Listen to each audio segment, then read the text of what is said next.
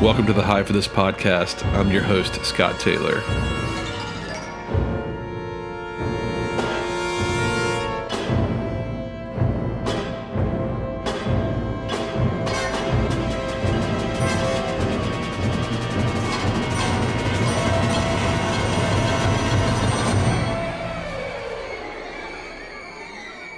So we were off last week.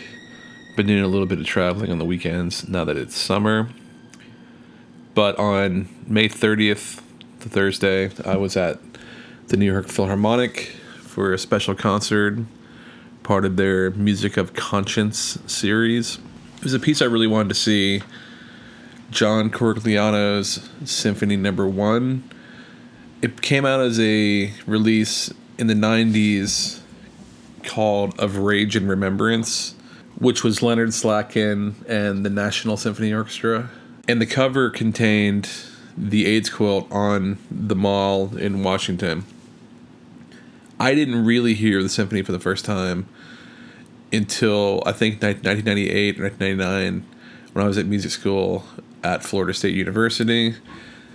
And one of the things you do in music school, especially if you're really into orchestral works, is you spend a lot of time listening to these 45 minute hour long works with the orchestral score sometimes in, in, in the library because the library back then this is pre downloading music pre napster even if there was i don't think a lot of classical music would have been on those early services anyways.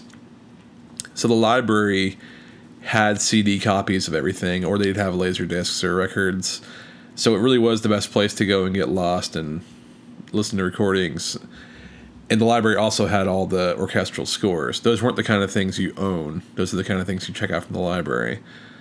So, just one listen, but I listened to the Chicago Symphony playing John Cor- John Corigliano's Symphony Number One.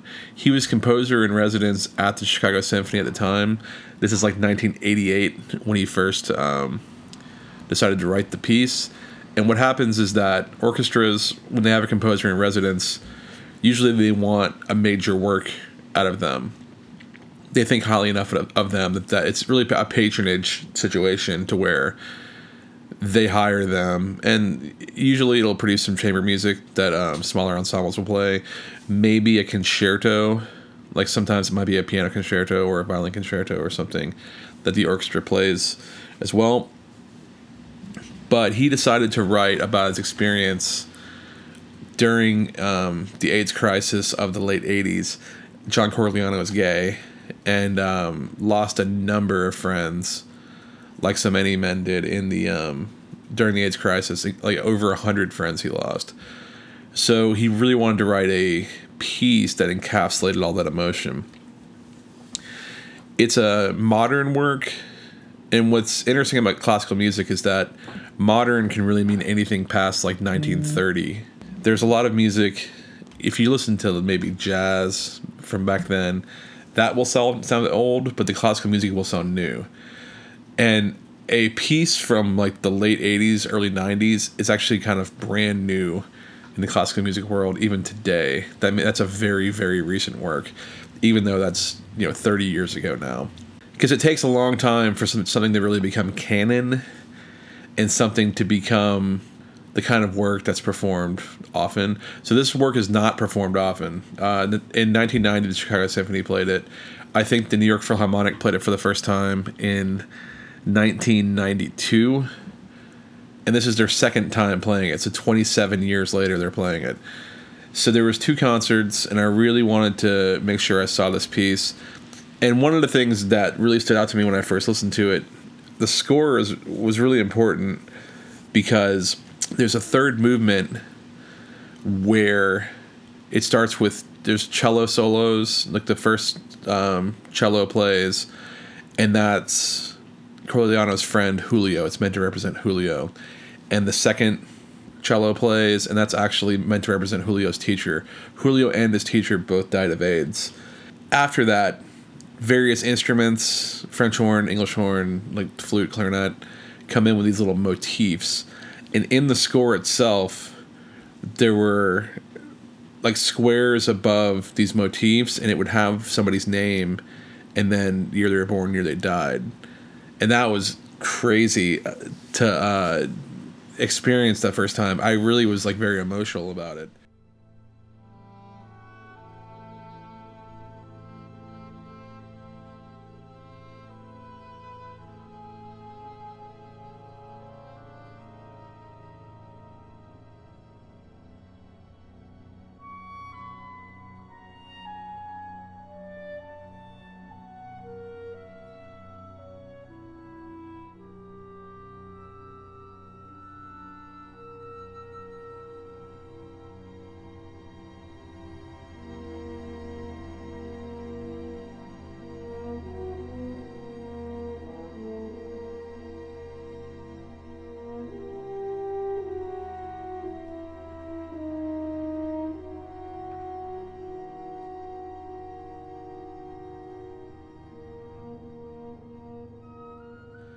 And granted, when you see any art about the viciousness of the AIDS epidemic and how you know how awful it was that so many people died striking and uh, the new york philharmonic was doing two performances i think it was on the 30th and then june 1st i almost went to the second one too but i, I went to that first night and oh man it did not disappoint. It was so good.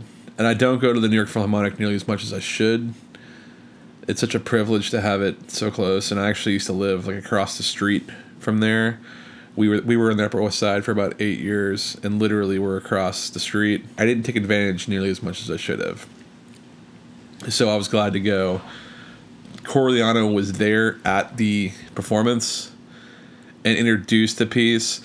And actually, the only frustrating part was that the New York Philharmonic's audience is very old. The, the, the whole second half of the concert was the the symphony, and before it started, I heard people murmuring like, "Oh, I don't know if I like it because it was too modern for them."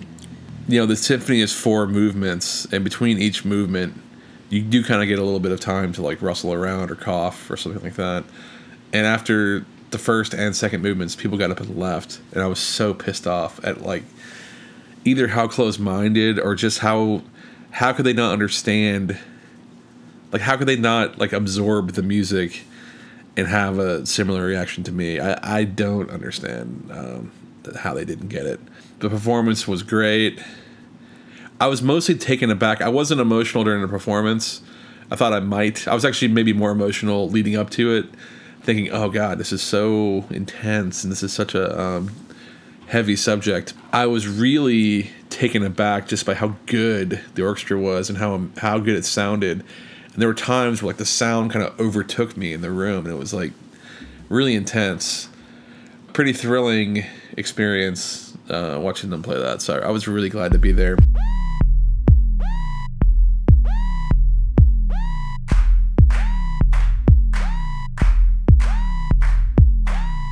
A lot of new releases in the past two weeks that I want to highlight. I don't want to make it a habit to highlight singles. I consider them promotional materials. For instance, before the Vampire Weekend came album came out, there was three or four tracks that they released for people to hear. I elected not to hear them because I wanted to wait for the full album. I still like to experience full albums. I hope you do as well. Bon Iver has two new singles out. Listen to them if you would like. They also announced a show at Barclays Center in October, adding that to their tour. They're doing two days at King's Theater as well. We'll see how that Barclays sells. It might sell out. I know the last time they played New York City, I think they played 11 shows, six at Pioneer Works, and then they played every venue around the city. That was 3,000 ish or below. It remains to be seen what happens with Barclays. If we recall previous episodes, I've talked about bands thriving or bombing there. I thought for this episode, though, because there's nothing new, I really want to highlight right now. A couple publications have started putting out their best of the year so far lists, and I really, uh, I'm hesitant to even say what uh, I think the best albums of the year are. But there are some albums we didn't talk about because I didn't start the podcast until what five weeks ago, six weeks ago. So there are perhaps a few albums I can highlight that we never got a chance to talk about.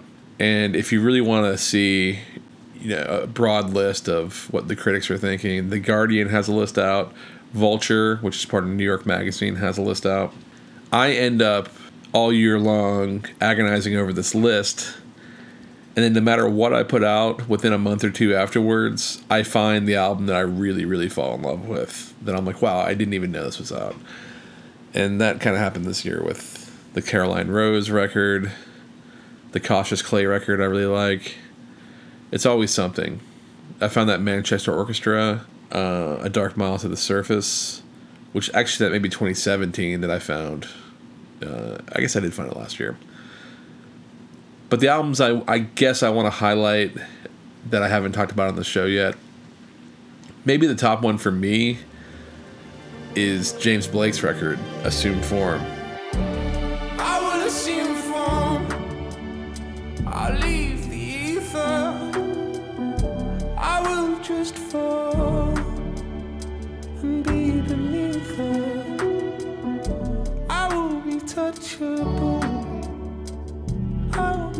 Cause I can already see that this goes deeper.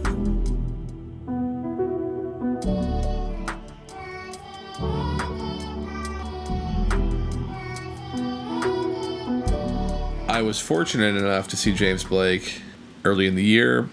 Terminal 5 remains a miserable concert going experience. It doesn't feel that way when you walk in, but when a sold out show is occurring and you are in the crowd and you would love to move freely, and then you realize if I move, if I get a drink, if I go to the bathroom, there is no chance I'm getting back to where I'm currently standing. What ends up happening is that you come out of the bathroom and then you are in the tightest crowd with very few places to walk, very few places to stand. When you do find a place to stand, the sight lines are abhorrent. And so what ends up happening is you go to the back bar and you kind of watch from there there are maybe four or five good sight lines in all of Terminal 5, and for the rest of the, the 2,900 people there, you're kind of screwed. What's also strange, too, is I'm pretty tall, I'm over six feet, yet I feel like I'm standing on the tips of my toes to see over people in front of me. So, what must the short people think? What must what must most girls think? What must I mean? The average person is probably what five nine, five ten. Maybe that's tall for them it's it's really kind of an abhorrent place to see a concert. The second and third floors, because your next stop might be, oh, I'll go up to a higher floor and then I can see over the uh, balcony, and you cannot because the, the, it's hundred percent packed with people. So if you aren't leaning over the balcony, you can't see over the people. So I, I've had a love hate relationship with Terminal Five over the years because I've actually seen some really cool shows there. I've seen a ton of shows there and for a number of years that was the center of gravity for music in New York because other than Terminal 5 maybe Webster Hall is the next biggest room. Radio City is bigger. Radio City is 6,000. That means the person has to be able to, to pull in double the numbers of Terminal 5. Terminal 5 I think is a 3,000 person cap. That's about the size for most artists that they can that they can do. Hammerstein Ballroom is bigger, but Hammerstein Ballroom isn't like a very active concert venue. I believe at one point they were filming America's Got Talent there. There's a bunch of random things that happened. I've seen some great shows in Hammerstein Ballroom, but it's not a space that's, you know, regularly putting on big acts. Next on my list, I'd probably say Sharon Van Etten, Remind Me Tomorrow.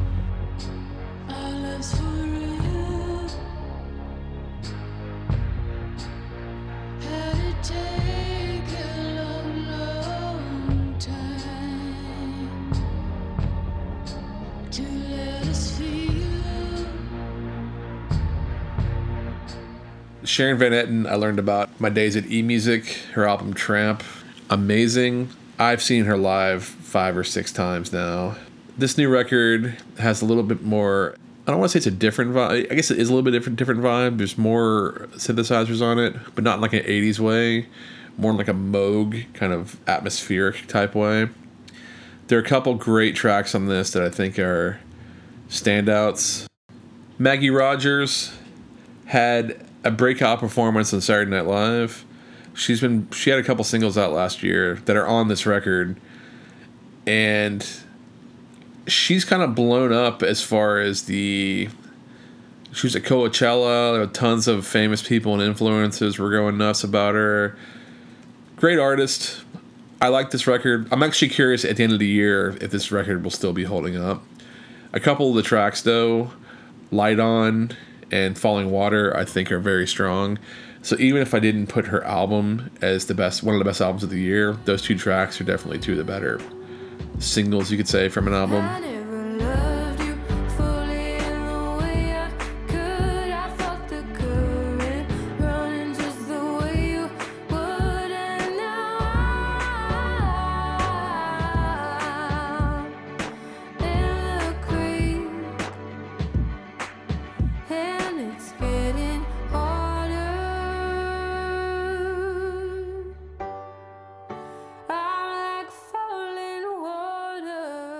We talked about Maren Morris. I saw Maren Morris at Brooklyn Steel. Then the next night she played Terminal 5.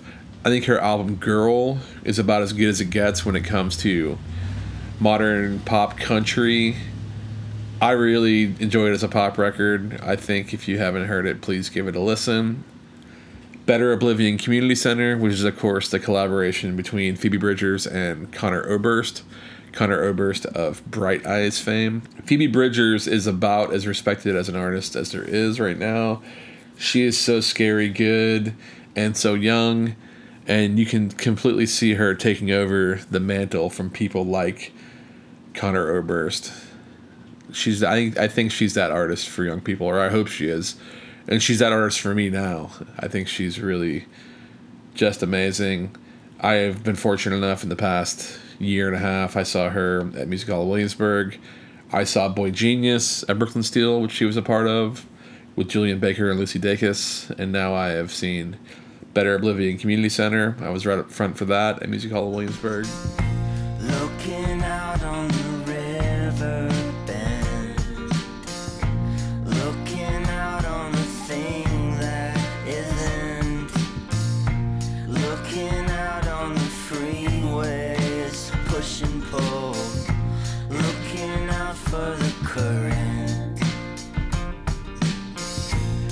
Tour they did, every show sold out instantly. They had to move a lot of the shows to bigger venues, and then they added on shows um, at a bunch of places. I think they added on. They played Bowery, they played Music Hall Williamsburg, they played Brooklyn Steel, and they initially only booked the Bowery Ballroom show. So that was a cool collaboration. Broods we've talked about. Don't Feed the Pop Monster, I think, is a great, great little pop record, little dance record some respects. And of course, I can't stop talking about I Am Easy to Find by The National.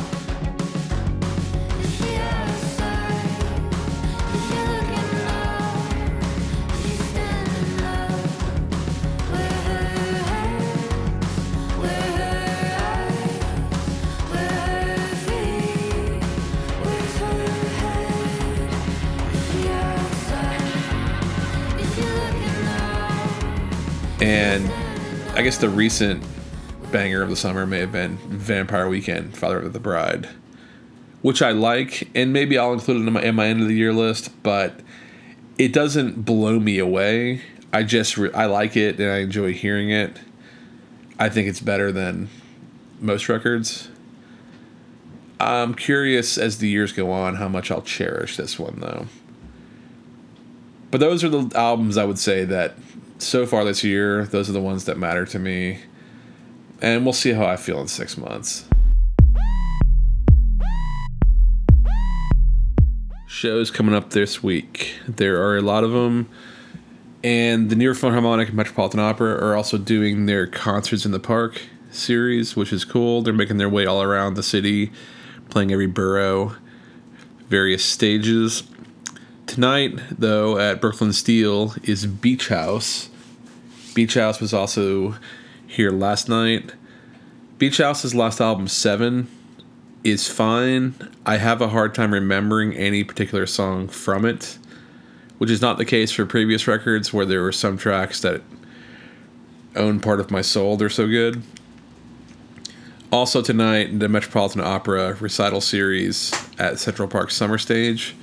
I think this is mostly going to be individual songs, arias, you know, maybe some crowd pleasers with particular performers from the opera. They're, not actually going to do like scenes from an opera or anything. And I'm curious if they're going to have orchestra or what the backup's going to be, but that should be interesting. That's for free tonight. Tomorrow night at City Winery is Justin Townes Earle. We talked about him last time. He has his new album, The Saint of Lost Causes. This will probably be pretty good. Wednesday in Central Park, the New York Philharmonic. I'm assuming this is on the Great Lawn. This will be free though. Should be pretty good. The headliner piece at these shows is Rachmaninoff Symphony Number Two, which is a pretty slamming piece. I don't know if I'll be able to hit this or not on Wednesday. Wednesday night as well, Craig Finn from the Hold Steady is playing Joe's Pub. This is his solo tour supporting I Want a New War, which we saw back at Murmrr in January. Wednesday, the Metropolitan Opera Recital Series, free concert, Brooklyn Bridge Park. But Wednesday, the National and Courtney Barnett. Courtney Barnett is good enough to maybe not just be called an opener, but maybe co-headlining somewhat at Prospect Park, Bandshell. That's Thursday night as well. I am gonna go to one of these. I doubt both. Maybe Thursday. I'm easy to find. I just uh, it hit me hard. I'm not even sure why. Other people like it, but they don't like it as much as me. I, I think it's really good. Courtney Barnett, I really enjoyed her record five years ago. The name escapes me right now. It's a long title, but it almost reminded me of like watching Nirvana. Like Nevermind. I saw her in Austin City Limits, and I was like, "This is this is banging." Thursday, Craig Finn again at Joe's Pub. Also Thursday, Industry City, which I guess that's South, not South Slope. That's Sunset Park over there where Costco is. Industry City is these big old factory buildings that are now kind of like bespoke little markets. There's music happening somewhere over there, but Thursday is Bombino and Habibi. Habibi is really cool.